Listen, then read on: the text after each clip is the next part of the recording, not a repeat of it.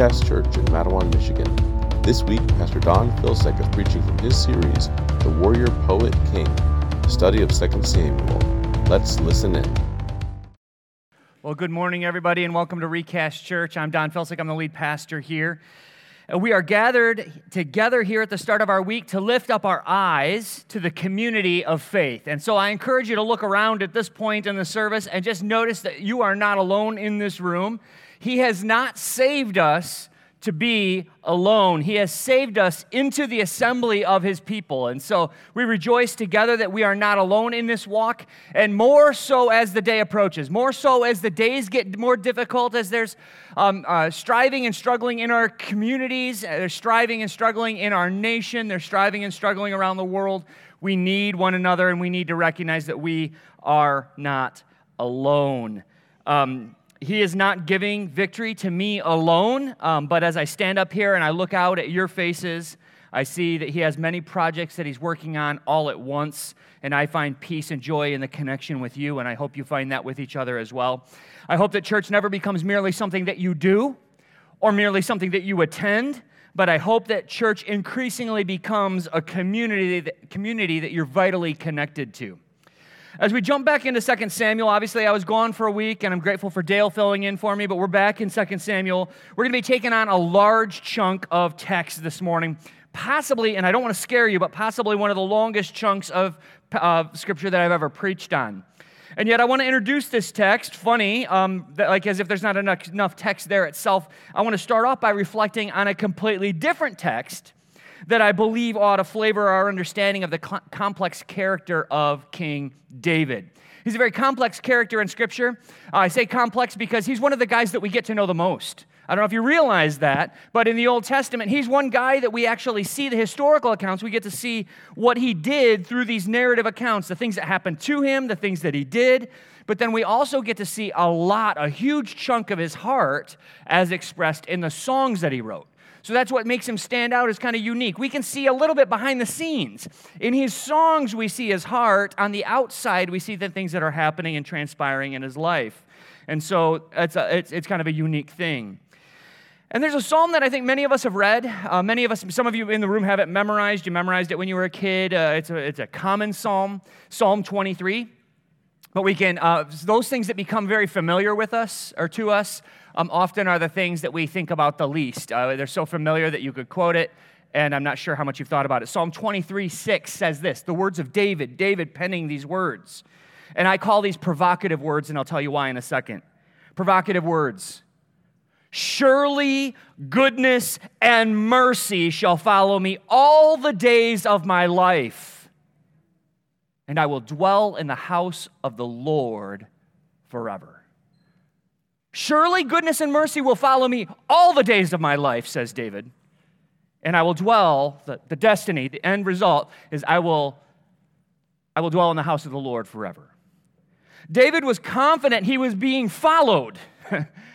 he was being followed all the days of his life. Now, I don't believe that David was paranoid, you know, like, what's that behind the curtain? What's following me? You know, something's stalking me. I don't believe that he was paranoid. But David here is testifying in this psalm that he was indeed being stalked. Something was following him. All the days of his life, something was coming after him. I call these words from Psalm 23 provocative because we see a heart and a heart belief and a heart trust that doesn't seem to match the reality that we read in 2 Samuel about David's life. But I want to point out what David doesn't say in Psalm 23. He doesn't say, Every day will be easy for me because the Lord is with me. Is that what he says? No, he says, Surely goodness and mercy are following me. They're stalking me. They're coming for me. So, before we read this text and consider the deep, deep grief of David, by the end of this, he is mourning, he is nearly inconsolable. But before we plunge into the depths of this tragic victory we're going to read about, before we consider the emptiness of even the successes that we find in this life, I want you to start off by asking yourself a question. This is before I read the text. Ask yourself this question What is stalking you? What's following you? What's stalking you? What is following you all the days of your life? Either it is goodness and mercy that is stalking you, ready to pounce at a moment. Think of it that way. It's ready to jump on you, it's ready to grab you, it's ready to wrestle you, it's ready to have its way with you. Goodness and mercy. Is it ready to pounce? Be at the return of Christ this afternoon. Wouldn't that be glorious? Anybody say amen to that? That'd be awesome. But be it the return of Christ or a car accident that takes you into his loving arms, is it, is it goodness and mercy coming for you? Do you feel it, church? Or is there something more sinister stalking you? Another way to ask this question is where do your good things lie? Is there fear that something bad out there is going to take your good things away? Or is the feel of your life right now that someday good is going to break into your darkness and lead you to glory? David, who experienced these things we are about to read, declared that goodness and mercy were stalking him all the days of his life. Goodness right around the corner, mercy about to finally catch up with him. So let's open our Bibles, your devices, or your scripture journals to 2 Samuel 18. We're going to actually read over the chapter break all the way to, to verse 8 of chapter 19. So we're going to read, uh, settle in for a good chunk. I do encourage you, as much as possible, to have the Bible open so that you can follow along. I know that these are probably times when our minds are tempted to wander, but recast, this is one of the most holy things we have the opportunity to do, is to take in God's word together in the gathering of his people. So 2 Samuel chapter 18, all the way over to verse 8 of chapter 19. Follow along. Then David mustered the men who were with him and set over them commanders of thousands and commanders of hundreds. And David sent out the army, one third under the command of Joab, one third under the command of Abishai, the son of Zeruiah, Joab's brother, and one third under the command of Ittai the Gittite. And the king said to the men, I myself will also go out with you. But the men said, You shall not go out, for if we flee, they will not care about us. If half of us die, they will not care about us. But you are worth 10,000 of us. Therefore, it is better that you send us help from the city. The king said to them, Whatever seems best to you, I will do. So the king stood by the side of the gate while all the army marched out by hundreds and by thousands. And the king ordered Joab and Abishai and Ittai, Deal gently for my sake with the young man Absalom. And all the people heard when the king gave orders to all the commanders about Absalom. So the army went out into the field against Israel, and the battle was fought in the forest of Ephraim. And the men of Israel were defeated there by the servants of David, and the loss there was great that day 20,000 men. The battle spread over the face of all the country, and the force devoured more people that day than the sword. And Absalom happened to meet the servants of David. Absalom was riding on his mule, and the mule went under the thick branches of a great oak, and his head was caught fast in the oak, and he was suspended between heaven and earth, while the mule that was under him went on. And a certain man saw it and told Joab, Behold, I saw Absalom hanging in an oak. Joab said to the man who told him, What, you saw him? Why then did you not strike him there to the ground? I would have been glad to give you 10 pieces of silver and a belt. But the man said to Joab, Even if I felt in my hand the weight of a thousand pieces of silver, I would not reach out my hand against the king's son. For in our hearing, the king commanded you and Abishai and Ittai, for my sake, protect the young man Absalom. On the other hand, if I had dealt treacherously against his life, and there's not, not anything that's hidden from the king, then you yourself would have stood aloof. Joab said, I'm not going to waste my time with you like this. And he took three javelins in his hand and thrust them into the heart of Absalom while he was still alive in the oak. And ten young men, Joab's armor bearers, surrounded Absalom and struck him and killed him. Then Joab blew the trumpet, and the troops came back from pursuing Israel, for Joab restrained them, and they took Absalom and threw him into a great pit in the forest, and raised over him a very great heap of stones. And all Israel fled, everyone to his own home. Now, Absalom in his lifetime had taken and set up for himself the pillar that is in the king's valley, for he said, I have no son to keep my name in remembrance. He called the pillar after his own name, and it is called Absalom's monument to this day. Then Ahimaaz, the son of Zadok, said, Let me run and carry the news to the king that the Lord has delivered, from him, from, delivered him from the hand of his enemies. And Joab said to him, You are not to carry news today. You may carry news another day, but today you shall carry no news because the king's son is dead. Then Joab said to the Cushite, Go tell the king what you have seen. The Cushite bowed before Joab and ran. Then Ahimaaz the son of Zadok said to Joab, Come what may, let me also run after the Cushite. And Joab said, Why will you run, my son, seeing that you have no reward for the news? Come what may, he said, I will run. So he said to him, Run. Then Ahimaaz ran by the way of the plain and outran the Cushite. Now David was sitting between the two gates, and the watchman went up to the roof of the gate by the wall. And when he lifted up his eyes and looked, he saw a man running alone. And the watchman called out and told the king. And the king said, If he is alone, there is news in his mouth. And he drew nearer and nearer. The watchman saw another man running, and the watchman called to the, to the gate and said, See, another man running alone. The king said, He also brings news. The watchman said, I think the running of the first is like the running of Ahimaaz, the son of Zadok. And the king said, He is a good man and comes with good news. Then Ahimaaz cried out to the king, All is well. And he bowed before the king with his face to the earth and said, Blessed be the Lord your God, who has delivered up the men who raised their hand against the Lord, my lord the king. And the king said, Is it well with the young man Absalom? Ahimaaz answered, When Joab sent the king's servant, your servant, I saw a great commotion, but I do not know what it was. And the king said, Turn aside and stand here. So he turned aside and stood still. And behold, the Cushite came, and the Cushite said, Good news for my lord the king, for the Lord has delivered you this day from the hand of all who rose up against you. The king said to the Cushite, Is it well with the young man Absalom? And the Cushite answered, May the enemies of my lord the king and all who rise up against you for evil be like that young man.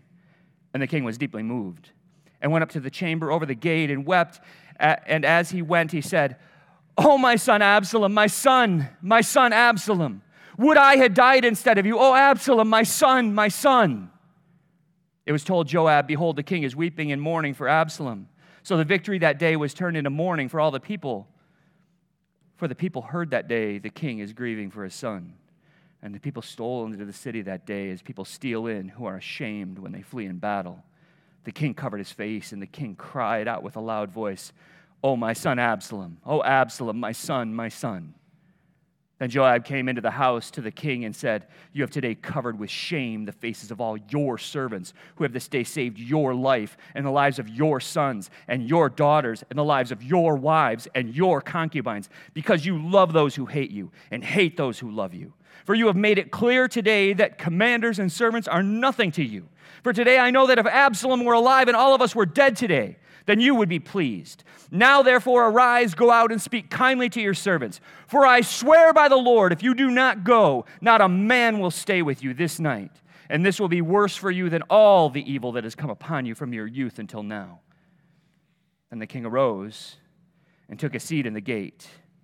And the people were all told, Behold, the king is sitting in the gate. And all the people came before the king. Let's pray.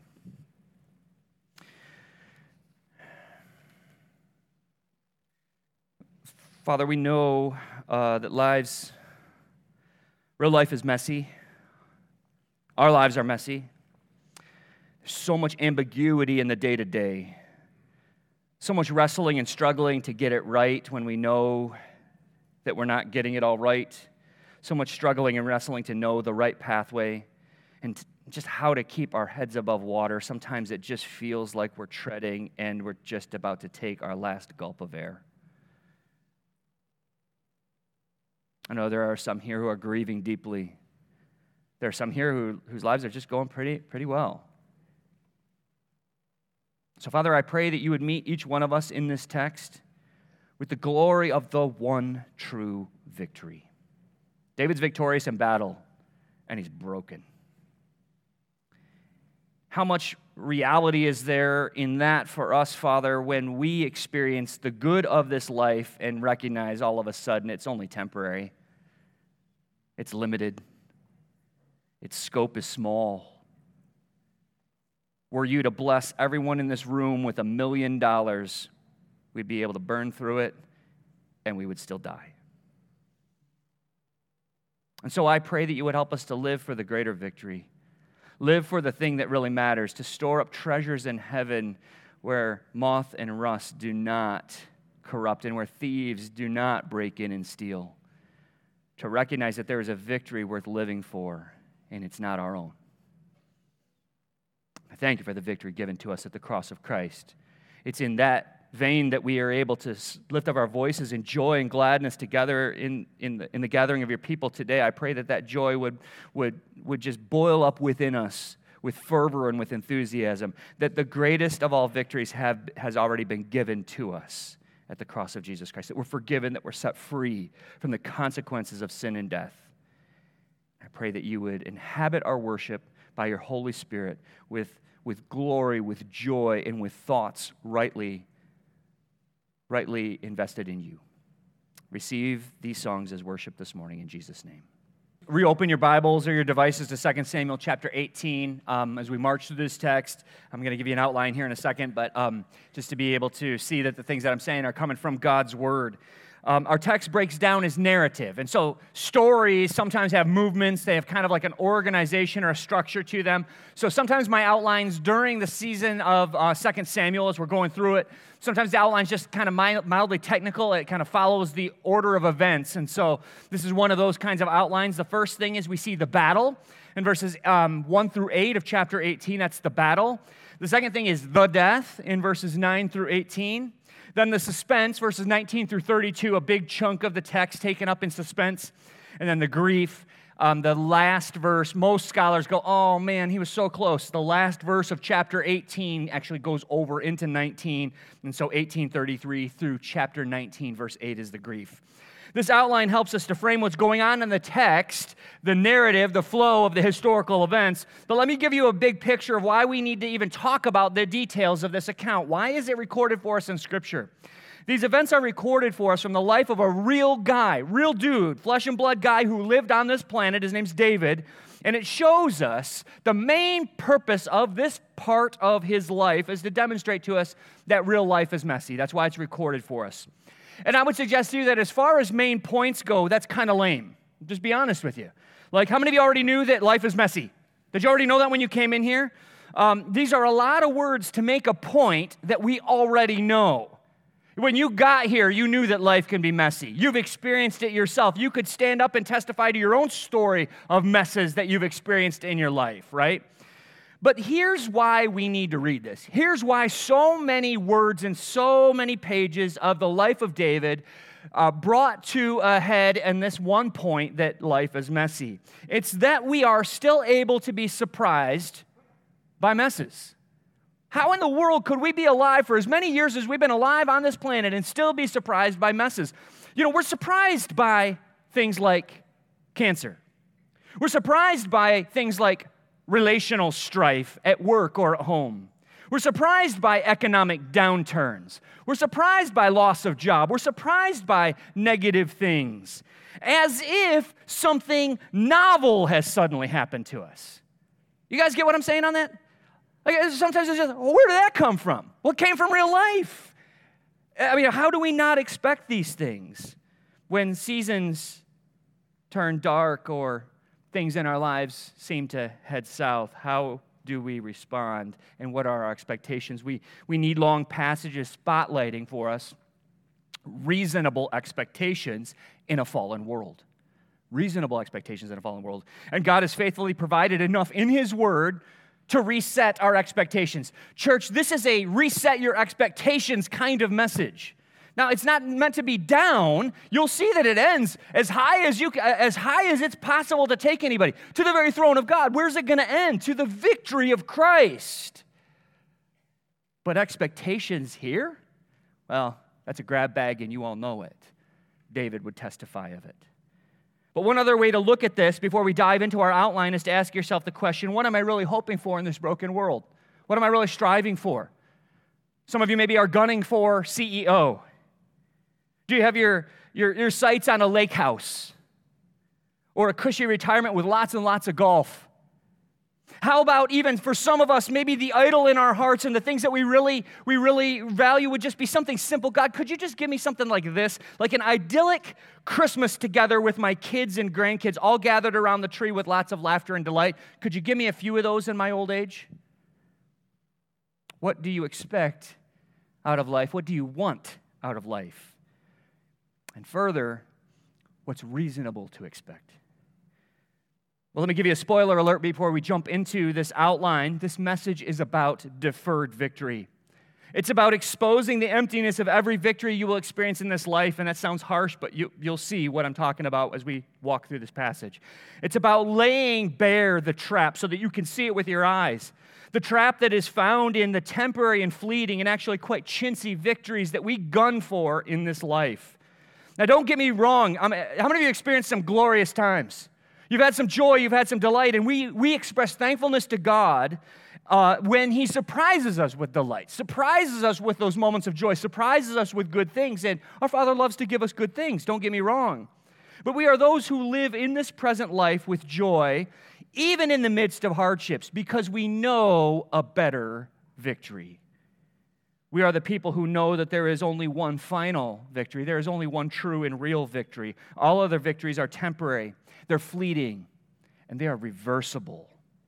Only one victory is permanent, eternal, and absolutely certain. You can take it to the bank.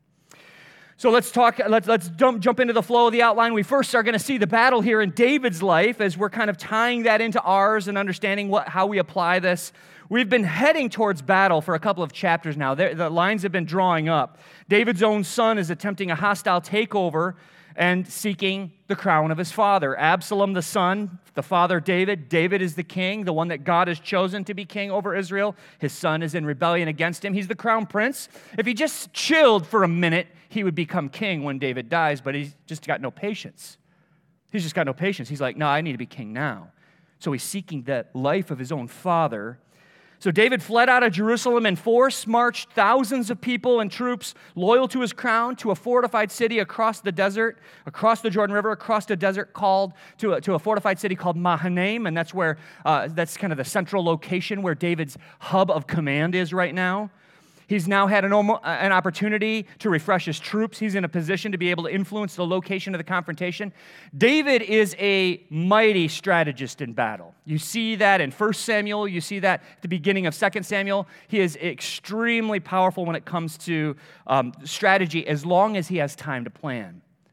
Well, that's Absalom's problem is he's given his father time to plan. So he's the one that's in charge of the location where this, is, this confrontation is going to happen. We know that David has a substantial fighting force. We see that right away in verse 1 by the fact that he needs to set commanders over 1,000s uh, uh, and over 100s. He has some, some estimates are probably close to 20,000 troops, is kind of the idea, um, because it says, uh, it's going to say here in a moment that. Um, your life is worth half of is, is up to, worth, worth up to half of your troops, David. Like 10,000. So some people just kind of read into that a little bit. We don't know exactly the numbers. We're not given that. But he needs to set commanders over thousands. So that tells you there's a big force. And he even separates these thousands of troops into three armies under three commanders. Two are brothers, Abishai and Joab are brothers, and they're going to command a third of David's army. And then Ittai the Gittite, I mentioned him in a previous message. He came up. Um, he's a, a, foreigner who is loyal to David's crown. He's, he, he's a, a foreigner from the city of Gath. And in case that doesn't mean anything to you, Gath is the city where Goliath the giant was from, a Philistine city. This is a Philistine commander who is commanding a third of David's army because he is loyal to the God of David.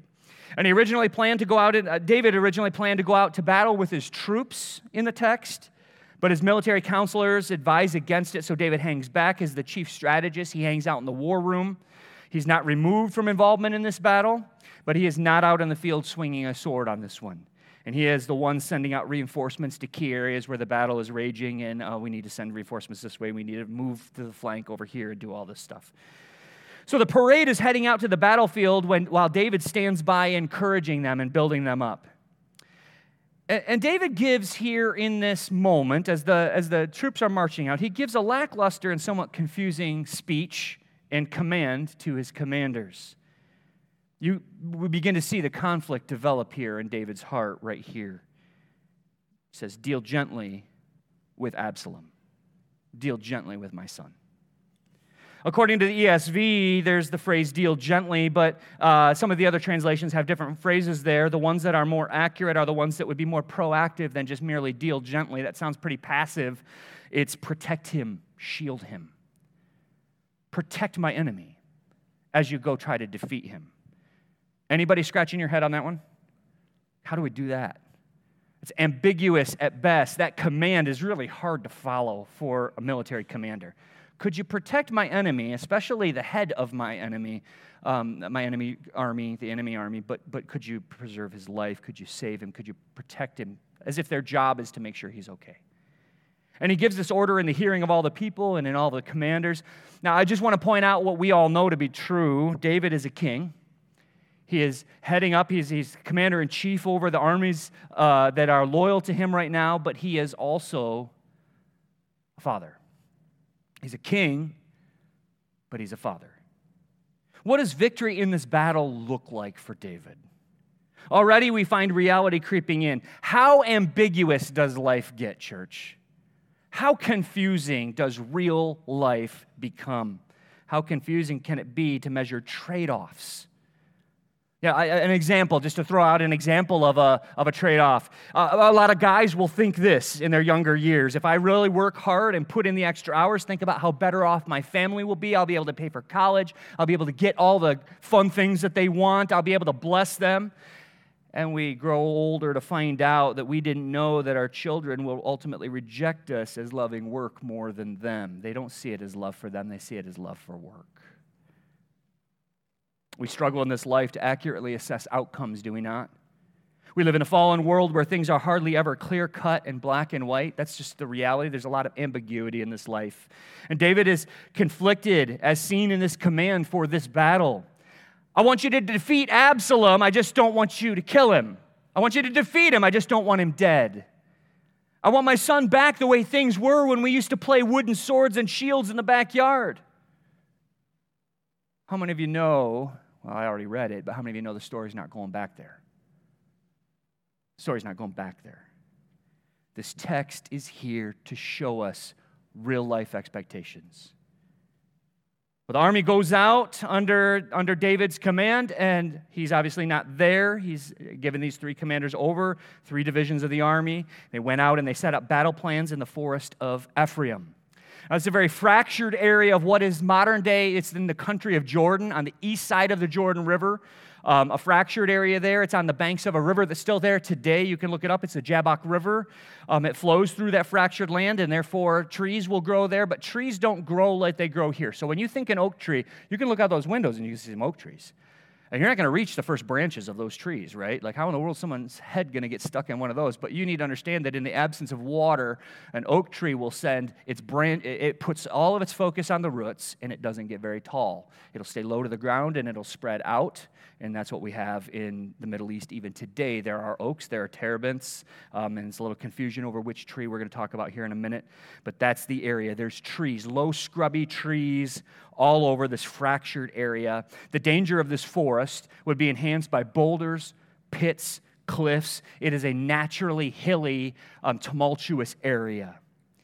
David very likely picked this location intentionally to set up his troops.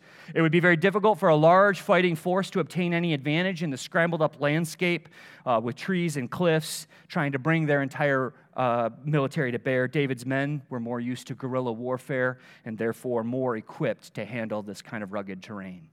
And so look at the brevity of the account. This is interesting. The entire centerpiece of this, we might think, is this battle. Everything's been building up to a battle between David and his son Absalom, but it's only afforded two verses for the outcome of the entire battle. We just don't get much detail. It's obvious that something else is in mind here as the main point. Verse 7 says Israel defeat, was defeated by David's men. Just, there you go. They were defeated. Israel suffered 20,000 casualties and the battle spread across the country, the verse tells us. A word that can mean region or countryside. It's not as if all the way from the north of Israel to the south of Israel was battle, all around that region in the, the area of the, the forest of Ephraim. It just, it's a way of saying there's this helter skelter battle going on in this forest. Nobody knows which way's up. The last phrase in verse 8 about the battle, look at it with me for just a second. Verse 8 says, The battle spread all over the face of the country, and the forest devoured more people that day than the sword. Verse 8 is not about um, the Ents marching to Isengard. Um, it is not as if uh, the trees didn't come alive and fight on behalf of King David. Um, that's not what we're talking about here. But I take at face value what ought to be a surprising fact to us, and that's that the text of the Bible is telling us that the terrain and the context of the battle claimed more lives than the sword that day. And it's not saying that, therefore, the, the difficulty of the terrain made killing somebody with a sword easier. It's literally saying people fell off cliffs and into pits in the middle of the fray. And certainly they might have been backed up by swords and shields as they're fighting, but they're tumbling. Like things are not going well here. And what you need to understand about this battle also, that's very fundamental to our understanding, is that this, this is family fighting family. I mentioned in an earlier message that sometimes family turmoil is the hardest, right? Family stress, family strife is some of the hardest, and that's what we have going on here. And it's coming all the way to cutting each other with swords. Most of these soldiers fought together against Rabbah, against the Ammonites back in chapter 11. These guys were side by side in battle against the Ammonites. Now they're fighting each other. And human nature, which craves power, is heavily at play in this dark passage, in this dark battle. And now we come to the central death of the passage. Now we say, well, central death, there's been 20,000 guys have died at least in this battle already. Did they not matter for anything? There's one death that is highlighted very clearly in the text. The death, of course, I'm speaking about in the text emphasizes is the death of Absalom. He is the usurper the one seeking to kill his king and father and take the throne for himself. He is the one in rebellion against God, against God's chosen, against God's anointed one, against God's chosen king, and he is trying to take God's chosen king and God's chosen throne for himself. So while his army is scattered helter skelter across the ravines in the forest, Absalom tries to escape on a donkey. Things have gone his, way, he, he's losing, and he's ready to, to ditch and retreat but he happens to come across some soldiers of David's. And this leads to some strange circumstances that probably most of us are aware of, or many of us are aware of. As Absalom tries to flee from David's men, it's likely, if you could just kind of put yourself in the scenario, he's looking back, go donkey go, and uh, giddy up, or whatever, and he's trying to get this donkey to, to hustle up and get away, and he's looking back behind him. Do they, have, do they have arrows? Are they shooting at me? What's going on? And as he's looking backwards, the donkey goes under a low tangled branches of a large oak, and his head or hair get caught. Um, ancient Jewish historians like Josephus believe that it was his hair that got tangled here. It's a little unclear and it doesn't matter a ton. Um, I, I, have a tendency to think that if my life is on the line, I could probably pull my hair out. Anybody with me on that? Like I'm just kind of going, if it's just my hair, I don't even know if my hair could hold me up. Probably not. I, am pretty sure it couldn't at, this, at this length at least. Um, and, and here is a case, if he is tangled by the hair, here's another case why I ought to shave my head and go bald, but that's another thing altogether. Um, the Jews uh, would use the word head and hair as interchangeable, so it doesn't matter a ton. They would actually, in metaphorical language, would call this whole thing on the top of your neck head or hair, and they just used it that way in poetry and all different kinds of ways. The, the fact of the matter is, his head engages in the something to do with the branches, head hair. The mule keeps walking. Absalom is now hanging in midair, struggling and kicking to get free. One servant rushed to Joab and reported this strange finding. This almost had been happening in a fairly low, local area, or else it just happened by God's grace and God's plan that Joab was close by. In verses 11 through 14, we get an inter- interchange that highlights a contrast between an obedient servant of David and the do it my own way attitude of one of his commanders, Joab. Joab has always proven himself to be a man of blood, always a man of violence, always a man ready to just go and do it. David has issued a very difficult command to his military. I mentioned that earlier defeat Absalom, but spare his life. This is hard to do in, in brutal ancient combat with swords and shields and the, the battle just raging across this, this forest. An arrow could catch Absalom. He could be dead in a, in a moment. But here, Absalom has been delivered up to David's people. How many of you could see in this an opportunity to take Absalom alive? Like it's right there. Like that's what's going on here. Like, like oh my goodness, God. Uh, I mean, uh, da- uh, David said, "Don't kill this guy," and now he's like out here, like hanging by his neck in a tree, and I, I could just take him down, and we could just just throw him in a cart and take him to David. They've got him captured. They can bring him in. But Joab, a man of violence, wants it all done. He's like, we could end the battle right here, right now. We could get this, we could get this finished. And again, we see what is true of real life here. We encounter acts of kindness and nobility, like the servant of David, who's ready and willing to follow. Uh, even if you give me a thousand pieces of silver, I'm not going to disobey my king. There's nobility in that, right? There's honor in that. And we also know that we encounter the other type of character as well treachery, and defiance. Joab will not, by the way, spoiler alert, he will not remain the commander for David for long. Joab takes matters into his own hands. He finds Absalom hanging in the tree. He says, Enough of this. I'm not, not going to keep, you know, bartering back and forth with you, servant. I'm going to go take care of this myself. You fool, I would have given you a belt. I would have given you 10 pieces of silver. Are you kidding me? You're just letting Absalom go. So he finds Absalom hanging in the tree, and he and his 10 armor bearers kill Absalom in a way that nobody, um, that, that allows nobody to take the full responsibility, despite the fact that the author felt compelled to make sure that we know that it's Joab's fault. Um, he thinks he's getting away with it, and it's not him. It's all of him and his armor bearers that are doing it. Well, the, te- the text looks a little fractured. So it looks like, how many of you would just look at it, and when I even read it, it looks like Absalom dies twice? Joab kills him with a spear, and then his 10 army, his 10 men come around him and then kill him. Did you get that when I read it?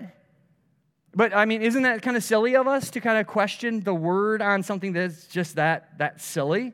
Let's all chill for a minute and assume that we're really only able to be killed once.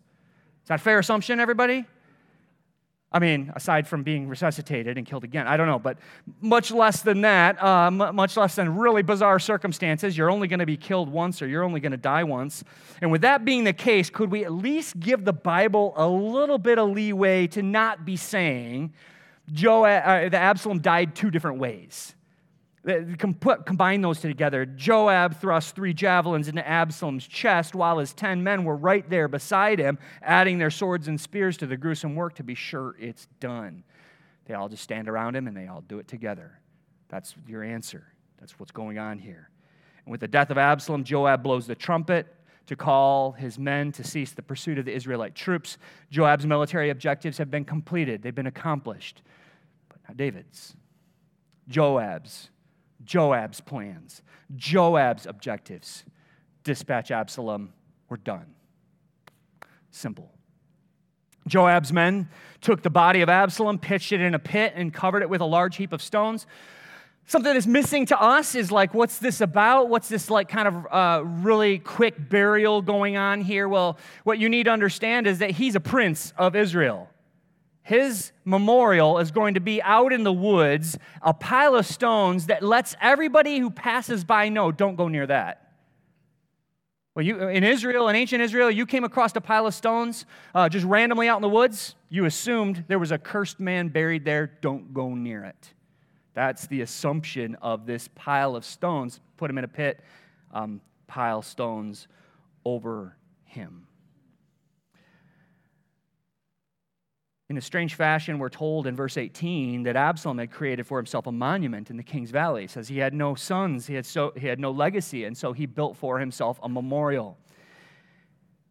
And there's a contrast here for how Absalom thought he would be remembered and how he is remembered. Verse 17 lets us know that there may be some harsh distinctions between what we think we are and what we actually are. And it would be wise to seek a genuine self assessment of who we are, to ask those who love us around us, Who am I? To the people around me. Well, there's a confusing thing that needs to be resolved real quick here. Absalom had three sons. And now the text tells us here that he had no sons. And what in the world is going on here? Again, just a little bit of logic, a little bit of figuring it out. 2 Samuel 14 27, a while ago, tells us that Absalom had three sons. This text lets us know he has no legacy, he has no sons. What's a possible solution to that? They're gone. He's, his sons have died. Fortunate, unfortunate reality to reconcile those two simple um, but uncomfortable realities. He did indeed have three sons. He doesn't anymore. His three sons are the victim of a very high child mortality rate that was common in the ancient world, and Absalom is left clearly in the text with no legacy. And further, being buried under a heap of stones, as I mentioned, is a sign of a curse, as is being hung from a tree Often uh, in that ancient world, as grotesque as it is, a, a, corpse was raised up on a tree to demonstrate the curse of the person. Um, and, and that plays into the New Testament with Jesus becoming a curse for us, being lifted up on a tree, as, they, as, the, as the text says. Obviously, a cross, but, but uh, metaphorical tree. Six different pagan kings in the book of Joshua alone are hung from a tree as a demonstration of their curse and then buried under a heap of stones.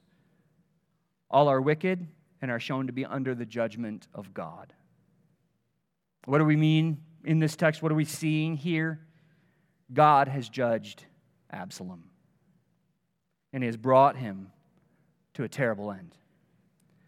And let's pause here for a reality check, church, for just a moment. Because this might rub our culture wrong way, the wrong way, and any part of our hearts that are given over to our culture are going to be a little aggravated by some things here. And so we need to state directly that the wicked will be judged. The wicked will be judged. Those who oppose the rule and reign of the king that God has chosen will be judged. Absalom lays under that pile of rock here in the text as a reminder to all of us that there is not always goodness and mercy following a human all the days of their life. For many, judgment and condemnation follow all the days of their lives. There's a contrast all throughout Scripture. There are those who will dwell in the house of the Lord forever. Amen? there are those who will dwell in the house of the Lord forever, and there are those who will dwell far away from the house of the Lord, far away from Him forever and ever and ever. And the distinction is made clear. How do you know where you're at? How does a person come from one category to the other? And it's made clear in the New Testament God loved the world this way. He sent his one and only unique Son so that whoever puts their faith in him will not suffer this eternal condemnation, but will be granted eternal life forever with him. The distinction is putting your trust in his King, throwing in allegiance with his chosen King, and joining him. Now, a large chunk of this text highlights a reality we talked about a couple of weeks ago. That is the suspense. This is our third movement of the text. And how much of our lives are lived in seasons of not knowing? Most of it, pretty much all of it. God uses the process of faith and trust to sanctify us. It's in the not knowing that we must lean upon Him. He does this to grow us up in Him. We know that Dave, we know what David doesn't know in this text at this point. And the narrative drags on intentionally about how David gets in the know. How does he find out that his son is dead? Ahimaaz wants to run. Joab tries to talk him out of it. You don't want to bring bad news to a king. Let the foreign Cushite do it. But you but but just like people in our church, there's some of you that just gotta run. Right? Some of you just gotta run. And Ahimaaz is like, I gotta run. I'm a runner. I gotta run. How many of you enjoy running? How many of you are confused by those people? Okay, who's chasing you, right? Like that's some of your some of your mindset is like, who's chasing you, right? Right, right. So it's but I just got to run, and, and we get this race in the text. It's a bizarre account. It's it's kind of like seems extra there, but it's there to add to the reality of the conflicting suspense that we experience in our lives. Other people know. Other people know what you don't. How many of you have had that circumstance before? Other people know before you do the bad news about you. Whew. So we get this race. Ahimaaz takes a, a longer but flatter route. It says he took, the, he took the pathway of the plain and he outruns the Ethiopian in this race. Yes, Cush is modern day Ethiopia. Those guys can run. If you're a runner, if you're into running, you know that Ethiopians can run. This might be the last time that an Israeli ever beat an Ethiopian in a distance race. I don't know. But a side note for just a minute if you're looking for Christmas gifts for a runner in your life, I recommend a custom mug with the text on the screen here from 2 Samuel 18 23. You got to put the A in there. You got to put the A in there. Come what may, he said, I will run. Come what may, I will run. For the for the the the runner in your life that's hard to get a Christmas gift for, there you go. You're welcome. I'm just providing ideas for you. Coffee mugs, t shirts, and posters seem to be the chosen location for verses out of context, so you might as well have some fun with it. right? Just, just run with it. Run, ah, I said run with it. They, they didn't get it.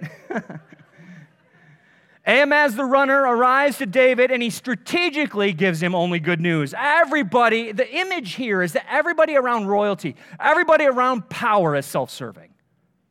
Ahimaaz wants to give him the good news. That's why he wants to run. He's self serving. He thinks, if I give David good news, how many of you think it might be good to be in the presence of royalty when he's in a good mood? He just starts giving out property and giving out rewards and giving out fruit and giving out whatever. So it's just kind of like, yeah, I just want to be there. So Ahimaaz is like, I want to be there and give him the good news. But he, when, he, when he's challenged to give the bad news, how, how did it fare with Absalom, my son? He lies. And I say he lies, and I have confidence that he lied because we're told in the text he lied. Ahimaaz was told by Absalom, I mean, Ahimaaz was told by Joab that Absalom was dead back in verse 20. So we know he's lying to his king in verse 29 when he says, I don't, I don't know, I don't know, you'll have to wait for the Cushite to get here. And so he leaves the bad news up to the foreign Cushite who arrives and unwittingly crushes the king's heart on the spot. Ahimaaz doesn't do it but this foreigner does, and he doesn't even know he's doing it. The Cushite lacks a deep understanding of this conflict within David. He likely assumed David to be a man of power. He thinks his report of the death of the usurper will be an absolute good in the mind of the king. May it be done to everybody who's your enemy what happened to that young man. And yet, that's a very hard reality found on the lips of this Cushite. Think about it from another perspective. This Cushite courier in verse 32, look at the text. May the enemies of my Lord the king and all who rise up against him for evil be like that young man. And that declaration of judgment carries forward to a greater king and a harsher judgment. All the enemies of King Jesus who rise up against him for evil will be put down in the end. Now, I'm glad that judgment is not up to me, and you should be too. We have a significant problem in our current culture that has a hard time with the categorization of people as genuinely wicked. That category is slowly sliding out of our, our consciousness. Our culture thinks education will be the solution. If they just had more educational opportunities, then they wouldn't do wicked things. Our culture thinks that people lack opportunities to do good, and if they were just given the opportunities to do good, then they would reform themselves. They'd be upstanding citizens if they had the same opportunities that you and I had. God's word says otherwise. The rebellion against God is strong in the human heart. And in the end, the rebellion will be put down before the ushering in of his righteous and eternal kingdom. And in the meantime, in the balance, in these days in which we live, we experience plenty of suspense in this life. Our last movement in this long text is the grief. Starting verse 33, going on to, the, to, to verse 8 of the next chapter, David is beside himself. He removed himself to a private chamber above the city gate and wept and covered his face. He cries out, and I'll quote it again Oh, my son Absalom, my son, my son Absalom, would that I had died instead of you. Oh, Absalom, my son, my son. The grief is, is meant to come out in the repetition. The grief in that there's not much for him to say, there's not much that can come out of his mouth except exclamation and sorrow and grief. David's grief, I suggest to you, is probably accentuated by two realities that he's facing here in this moment. His son was not okay with God. That's a cause for grief. His son was not okay with God.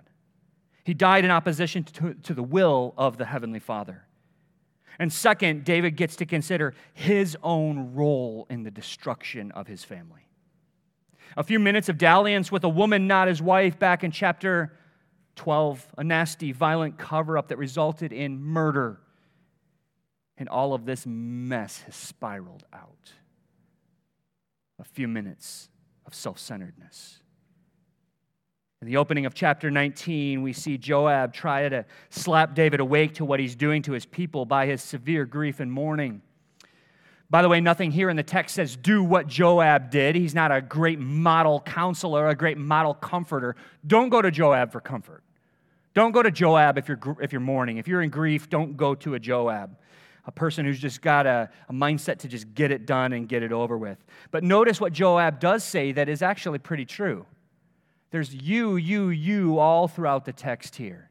Your, we, we did this for your kingdom. We did this for you, King David. We did this for your wives. We saved your family. We saved you, you, you. And he's not wrong. But this is all recorded for us because it highlights for us the level of grief that David was drugged through as a result of his own sin and mess. This is a, a, a level of grief upon grief. You're still king, bro. You got work to do. There's no rest for the king. There's no time to mourn. There's no time to be sorrowful over this. You got to put on your smiley face, put on some makeup, and get out there to the people. You got people to see. You got people to show love to. They need to see that you're okay, David. How many of you know David's not okay? He's going to go pretend to be. the messes of life. The people return victorious and yet are made to feel guilty for their sacrifices. This is not right. David has covered his servants and his soldiers with shame. And Joab threatens that they will not remain loyal to David unless he goes out and addresses them that very day. People in David's army died. People in David's kingdom lost husbands in this battle, lost sons in this battle. Did they count for nothing? Joab says, I, see your, I see your true colors now, David. You wish that all of us were dead and Absalom was alive. So he arose and went to the gate in Mahanaim, where he spruced himself up and made himself available to the people. What do we make of this tragic victory, church? There's no question in my mind that the author made this such a lengthy section with little to no mention of the battle itself because the battle isn't the point The author wanted to put the spotlight on this broken experience of David himself. He's the one waiting for the news. Everybody else already knows. He's the one left in suspense. He's the one left in grief. He's the one that has to buck up and just please the people. Let this victory, church, let, look at it. Take it in. Let it fill your mind as you think this week. Here's a fabulous image, a fabulous picture of human victory. There's a phrase attached to the ancient Greek leader Pyrrhus, who fought against Rome and just kept on winning. It's like he couldn't stop winning against Rome. But at what cost? His people were nearly annihilated through his victorious warring against Rome. He'd have these skirmishes and battles, he would win, withdraw, go back and lick his wounds, and think a battle like I'll just give you weird numbers. A hundred guys go out to battle, you bring back 10, but annihilate all of theirs. What good is that? We call something a Pyrrhic victory when the win comes at a cost too high. A football team wins, but in the process loses their star quarterback, their backup quarterback, their running back, their center, and two standout linebackers. Was it worth the W? Of course not. That's a Pyrrhic victory. And life is full of them. Life is full of them, church. You get what you thought you wanted only to find that you didn't want it. You get what I'm talking about? You get that car and it breaks down or gets a scratch. You get that new phone and it that doesn't please for more than a week. You get that new job and you find that it's more than you bargained for. All different kinds of things are Pyrrhic victories. But let me just suggest to you that even when the cost isn't too high, it doesn't seem too high, and you're like, no, this was worth, this was a good trade off. All victories are temporary. They're all temporary here.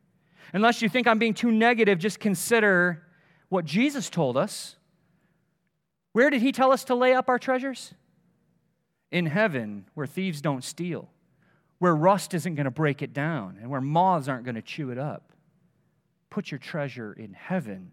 Because here, the law of entropy is true. It's all breaking down. You can get all swole and hit the gym and I've got bad news. It's going to go away. Matter of fact, it's probably going to turn to flab. And then what you got? Do you know what I'm talking about? I mean, yeah, be healthy and all that stuff, but I mean, all within reason because you think about it and it's like, whatever the, whatever the trade offs are. And then you look at the book of Revelation, and the book of Revelation tells us where we're going before the end comes. It's heading towards hostility against our Lord. Should we be surprised? It's heading towards hostility and persecution against King Jesus. There's going to be wars, rebellions, persecutions, famines, death, and apocalypse. Like the really bad stuff. Now, certainly here in this lifetime, we value human life and we are placed here to image God to this creation and we make choices toward human flourishing. Don't get me wrong. We're not trying to, we're not trying to rough things up to get Jesus to return. We are saved, church, to be a colony of heaven here on earth. Glory. Look at look around you. This might be the some of the best things that you have on this planet. because these people are going with you. But the victory is not here, church. The victory is, is not at our hands, it's not based on our work. The victory is in those nail pierced hands and in his work for us on the cross. Victory is in his work in living a sinless life in a sin cursed world for us. True victory is found in his resurrection to new life on our behalf, where he promises to take us there with him. Glory. So let me return to the starting question from my introduction. Church, what's stalking you? What's stalking you? David, who experienced, look at this. David experienced life this way victory, his son's dead. That's how he experienced life. And he says, What? Surely goodness and mercy is following me, and it's to catch me one day. And I will dwell in the house of the Lord forever. David was caught between the anvil of his calling to be king and the hammer of his own son's rebellion leading to that son's death. And he lets us know in no uncertain terms what was coming for him. Goodness and mercy were following close behind him all the days of his life. Somehow and in some way, he was made confident that better things were coming for him. Not in that he was going to get a promotion, not that Absalom was coming back, that there was glory yet out in front. So, as we come to communion this morning, first ask yourself a diagnostic question Are you confident that goodness and mercy are one car accident away for you? Are you sure that if you choke on your lunch today, or if Christ returns during your afternoon nap today, that it spells goodness and mercy for you? Is that where you're going? Do you have that confidence like David? Surely goodness and mercy is coming for me. It's going to break in in just a moment. One heart attack away, one, one accident away, one and I'm in the midst of goodness and mercy. Do you see life that way? If you have that confidence, then go to the tables and take the cracker to remember his body broken for us, and take the juice to remember his blood shed for us. And then let's go out from here trusting in the one true, the one true victory. I want to point out that this is not a call to inactivity. You know, just whatever's going to be is going to be, and then you die, and then it's going to be good. It's not a call to inactivity, but rather it is a call to hope in the right thing. My hope is not in the victories I can accomplish here in this life, because I live in the same world as King David. I live in a world where my greatest victories can spell some of my deepest sorrows. So my hope and joy and smile only come from the one true victory. Christ died for me and he was raised again to new life on the third day. Rest in that, church. That is victory. Let's pray. Father, I thank you for your grace. I thank you for the victory of Christ that gives us hope. I pray that you would shed any idols in our hearts, any places that we might turn for victory in this life.